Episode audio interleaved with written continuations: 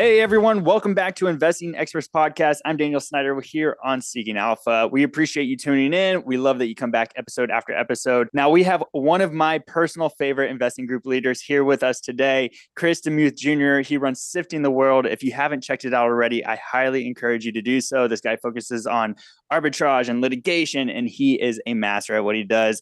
Chris, I can't thank you enough for the time today. We got to dive into three new litigation ideas, but we want to do a recap of some of the calls from the last podcast we did with you in September of last year.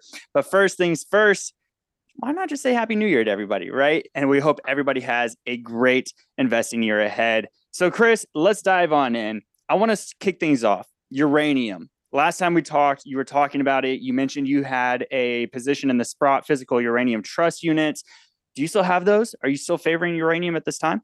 We do. Uh, Happy New Year. Uh, great to be here, Daniel. Uh, we uh, it's a significant position. It is my only kind of direct uh, commodity position. I, I, just don't have uh, uranium. We we own we own some uranium equities, but it's just hasn't been a sector where I've been able to fall in love with many of the companies and management teams. but we sure like the commodity. I would say that even since we last spoke, things further tilt towards a kind of consensus that the kind of you know right of center kind of more free market more capitalist oriented more pro energy side is really being joined by more and more left of center governments in Europe and across the world uh, willing to look at nuclear and reclassifying uh, nuclear energy as clean energy, which of course it is clean energy, cleanest and safest. And I mean, there are individual uh, hydroelectric uh, projects, uh, especially in the less developed world, that have had uh, far more deaths than the entire history of the uh, nuclear industry. Uh, it's safe, it's clean, and that consensus where greater energy production is needed is really going to drive this. Something that I like that um, some of my friends have noted, but it is kind of my jam, is I'm very interested in massive scale mismatches where somebody um, can enrich me at a scale that matters a lot to me, but it doesn't matter that much to them. It's not a huge uh, deal. And the uranium input in the utilities is just not that big a price. They could it could two, three, four, five x from here without getting anybody fired. And so uh, uh, that I think is an interesting part of the opportunity. I think it's going to be a big part of our energy future. I think that alternative uh, intermittent energy is uh, uh, faddish. It is uh, occasionally uh, useful some of the time, some of the places, but it's never going to be this big part of our energy needs which are going to be filled by petrochemicals and by nuclear. That coal, I think, is you know that that that that is probably where the environmentalists have more uh, progress to make on uh, lessening its environmental impact if they're willing to go with nuclear. But if they say only intermittent energy is a just an unserious, that just to kind of excludes them from a serious part of the conversation. Now, there seems to be a lot of fear around nuclear energy for a large cohort of people, whether it's approximation near localities or you know the idea that if we ever go to war somebody might focus on targeting those specific infrastructure. Do you think that's warranted or is that kind of just the trade-off of if we're going to lower our energy uh, coal dependence and try to reduce the energy costs here for americans is that just kind of the trade-off that we need to accept? Any thoughts? Yeah i mean i really uh, believe uh, in uh, uh, the Tom Sowell uh, view that there are no solutions, only trade-offs. So I think it's a legitimate concern, but it's largely emotional. I mean, it is safe, it is clean, uh, and uh, our infrastructure, hardening our infrastructure against enemies is a uh, important, deep topic. Uh, it's one that I think nuclear uh, uh, uh, opponents uh, raise uh, Uh, cynically and inconsistently, there's a lot about our grid that could be hardened more. Uh, but uh, nuclear plants are actually probably some of the safest and some of the best defended already. It's the same word as nuclear bomb. It's not a. It's not. It's not as if there's going to be a mushroom cloud over one of these, even in a disaster. But I think that connection has this emotional um, pull that is hard to avoid. Great. Now moving on to uh, what we spoke about last time as well, SHF Holdings. This was, of course, a fintech company serving the cannabis space. And I was doing a little research. I think the last time we spoke, there were 23 states that had it legalized. Now we're up to 24. You said last time this would go to 31. Wanted to get your ideas on how that play is working out. Because you did say at the time it was your only stock in your an individual account. Is that still the case, or what's the update here? Yeah, so um, that is not the case. I actually have something new uh, personally, and and most of my equity exposure is through my fund. This is through my uh, the LP. This is uh, personal. Um, so I have one new one to uh, uh, discuss, not quite today, but shortly. Uh, but this is a significant investment of mine. I love this company, love the management team. It's something that I have a lot of interest in the credit unions and mutuals because of the potential for demutualization, and this is one I bumped into through that topic. Um, I think it is the market cap is still under a $100 million. I think it's hugely undervalued. Uh, they um, have a neat little niche doing fintech for the cannabis industry. Uh, I don't think we're going to get SAFE Banking or SAFER Banking or cannabis banking rules clarified for a few more years. Ultimately, their exit's going to be a sale to kind of a vanilla um, uh, company Uh, after it's fully nationally legalized and clarified. But they have this big runway for the next few years. I think their growth opportunity is really in the kind of grayer category they find themselves in now, where they just don't have that much competition. Um, they have really good contracts, both on the bank side and on the customer side. And I think they fill a need uh, in a big growing industry and that they're willing to do. I think it's a lot harder when you're diversified before full clarity because you have basically hostages. You have basically so much to lose outside of cannabis that it's very hard to service cannabis.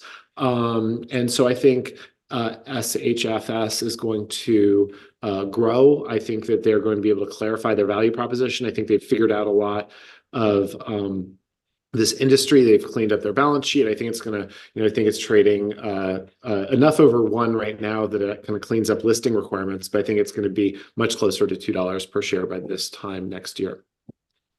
Amazing. Now, I want to take some time and dive into the fresh new ideas. These are three litigation ideas that you have so far for the year. You obviously have more, but thank you for sharing these three with us.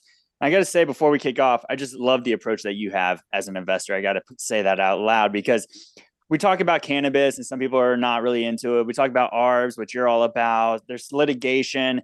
And I don't know, but every time you put out ideas, I just follow it. And it's just like you're right time and time again, whether it was back with Twitter or Activision. And we, I mean, you follow all these things, you keep an eye on them.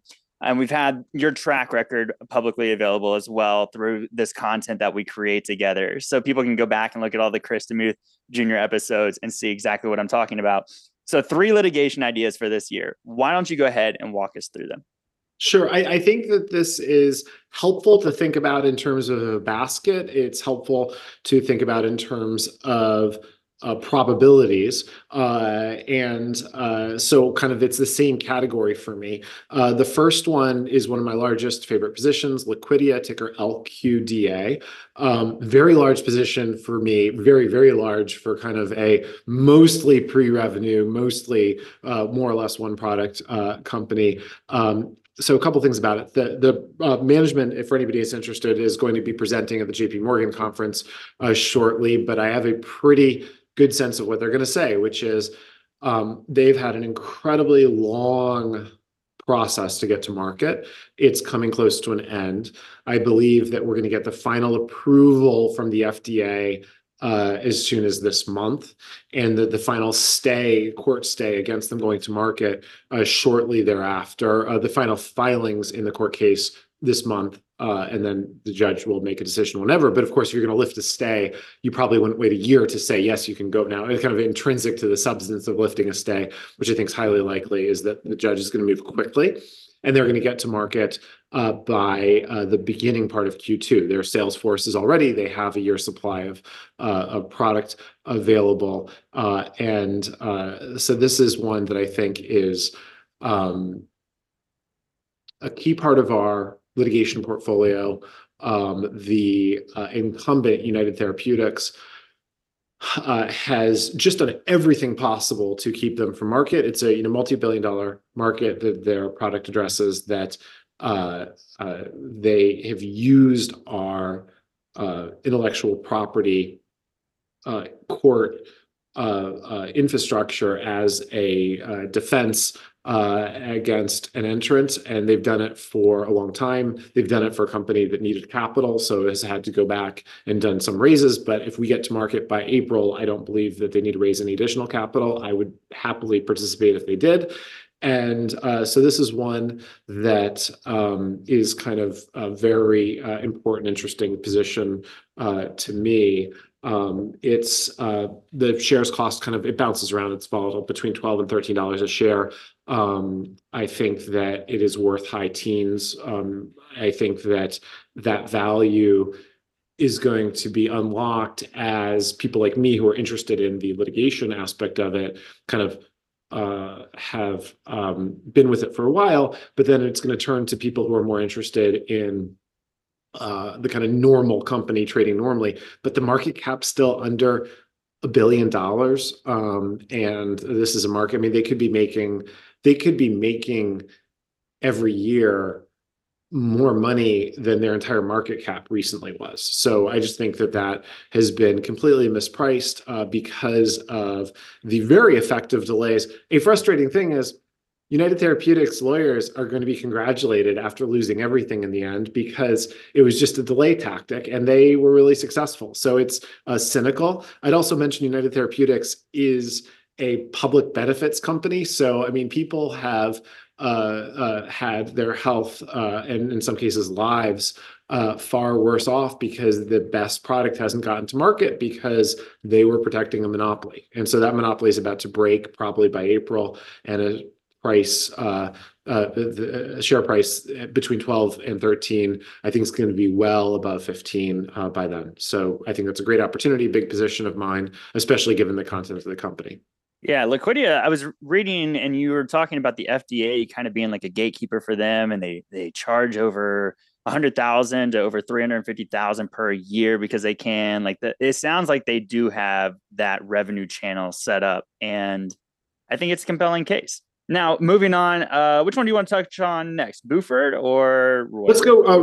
Uh, uh, I can I can talk about anything you'd like. Um, Roivant is the one, just because it kind of, I think makes a little bit of sense, as a fellow pharma topic, if that's fine with you. So Roivant, would that make sense? Yeah, let's dive on in. I'm much more comfortable with my Roivant position than Liquidia. I think Liquidia is gonna be um, spectacularly successful, but if I'm wrong on the litigation, boy, am I wrong. Uh, there's not a lot of security there. You have to kind of size it for what you're comfortable risking, uh, which in my case would be dramatically bad if I was wrong on the litigation path. Uh, Roivant is a much more relaxing topic for me. I kind of bought it in successive secondaries. My recollection, $5, $7.50. Still just love it here. Um, I just think the price is just wrong. Um, I mean, I think that uh, it costs somewhere around $11 per share, um, but we're talking about something that has a pile of cash and uh, a pile of Immunovant, uh, IMVT equity, worth more than that. I think it's reasonably likely IMVT sold this year for a substantial premium to the current market price. So while I sit on and wait on what I'm here for at $11 per share, I mean, I think that you get famous last words, but close to a free roll in terms of uh, safety.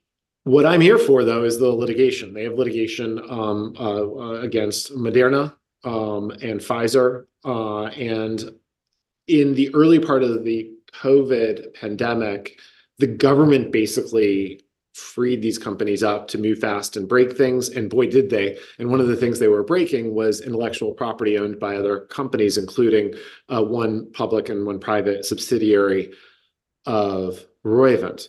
Um, these are two Goliaths. I mean, these are huge companies. I think that they are going to settle with Roivant, Roivant's public subsidiary, Arbutus, ticker ABUS, which I also have a position in, and uh, another private sub, but basically, Roivant is the controlling company here.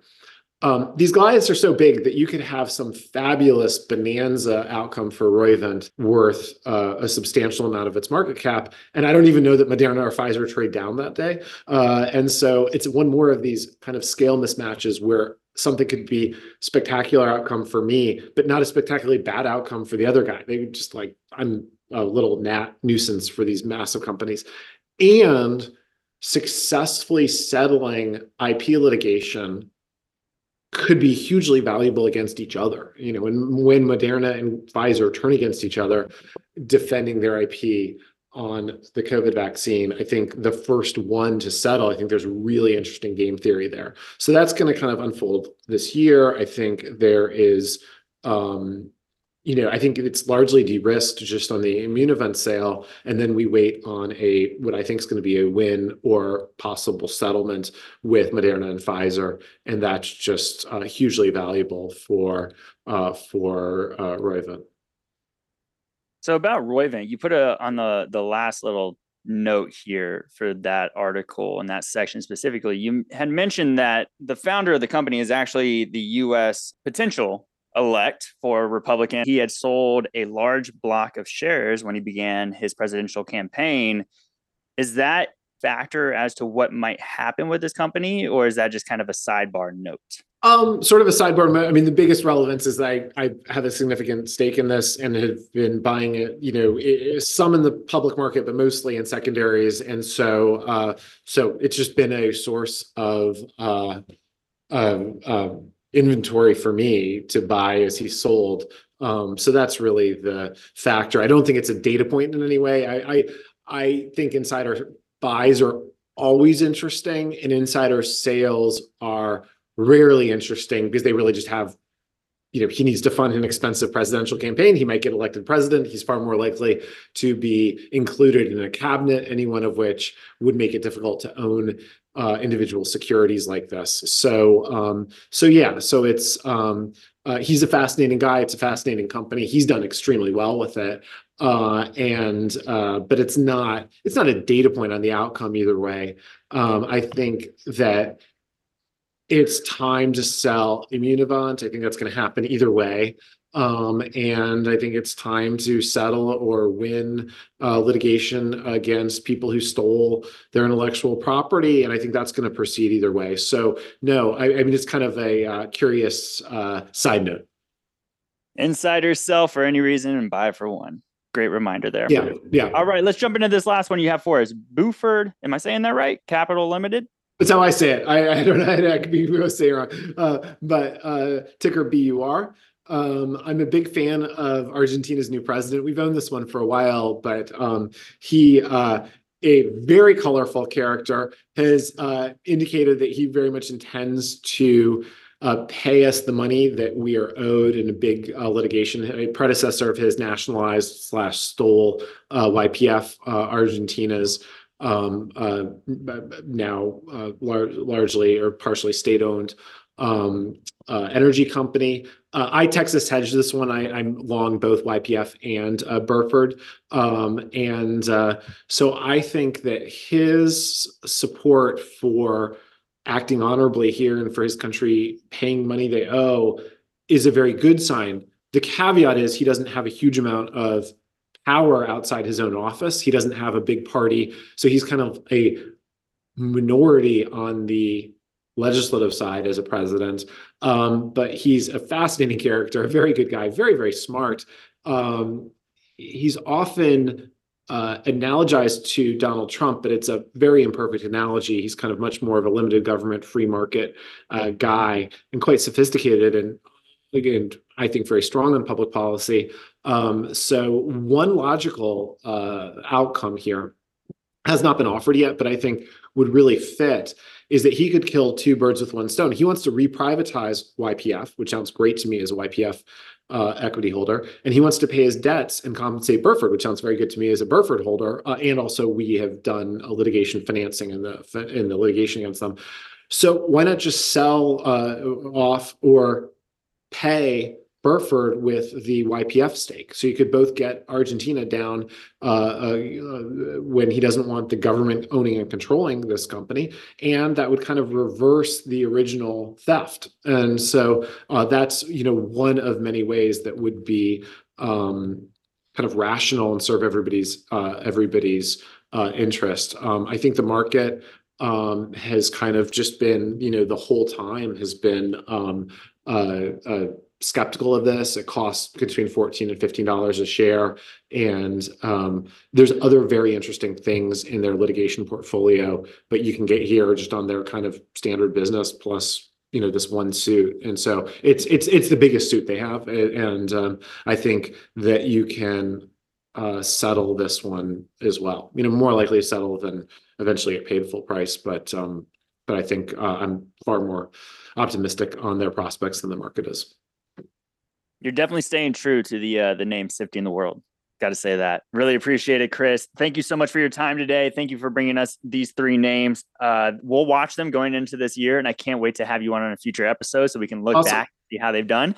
Uh, anything you want to say before we jump off here?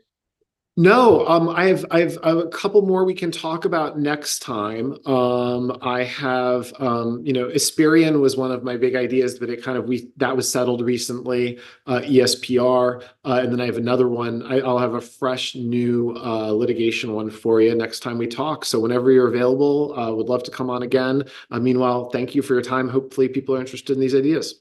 Absolutely, everyone can't encourage you enough. I mean, Chris is always writing new ideas on Sifting the World. Go check it out here on Seeking Alpha. We thank you everyone for listening today, and we'll see you in the next episode of Investing Experts Podcast. Just a reminder anything you hear on this podcast should not be considered investment advice. This is for entertainment purposes only, and you should seek advice from a licensed professional before investing. If you enjoyed the episode, leave a rating or review on your favorite podcasting app, and we'll see you soon with a new episode.